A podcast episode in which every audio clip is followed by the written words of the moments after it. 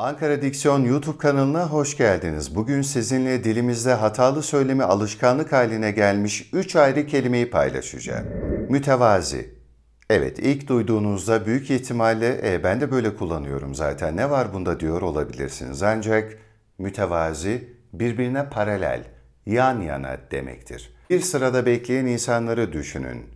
Onlara bakarak bakar mısın ne kadar mütevazi diyebilirsiniz. Çünkü mütevazi yan yana, paralel anlamını taşıyor. Peki bir kişinin alçak gönüllü olduğundan bahsediyorsak ne demeliyiz?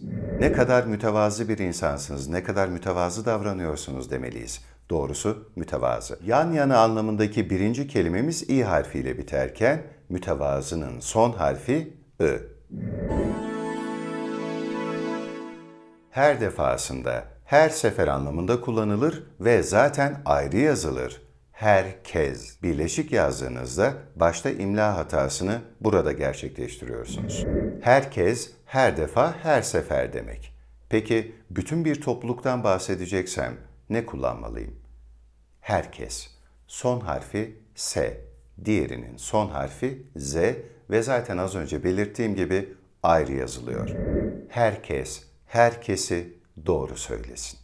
Son kelimemize geçmeden önce sizinle paylaşmak istediğim ve yine bu kelimeyle bağlantılı olan iki tane başlık var. Bunlardan ilki dilimizde kadın ve erkek kelimelerin olmadığı. Yanlış hatırlamıyorsam Fransızca'da dişi ve erkek kelimeler var. Farklı şekillerde kullanılıyor. Ancak dilimizde böyle bir yapı yok. Milattan önce insanlar akıl arıyordu. Milattan sonra bilim, özgürlük ve keşiflere önem vermeye başladılar. Bunları aradılar. Peki günümüzde ne arıyoruz? Günümüzde aradığımız unsur şarj.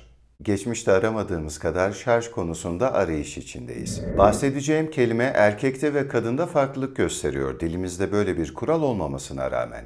Erkeklerin kullandığı cihazların genellikle şarjı bitiyor, şarjı değil. Hanımefendiler bu kelimeyi doğru kullanmaya daha yatkın ve şarj aleti istiyorlar cihazlarının, telefonlarının şarjı bitiyor. Siz bir elektronik alet değilsiniz, şarjınız bitemez. O yüzden söylemde şarjın bittiği kullanmayalım lütfen. Tek bir kelime eklemeniz yeterli. Telefonumun, tabletimin şarjı azaldı deyin. Olur mu? Lütfen diğer bahsettiğim iki kelimede olduğu gibi şarj konusunda da dikkatli olalım.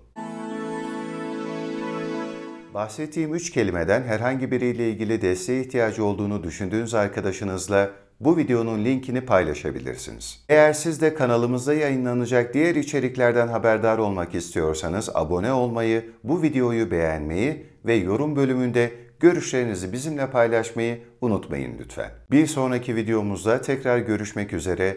Türkçenize, kendinize, algınıza ve zihninize çok iyi bakın. Hoşçakalın.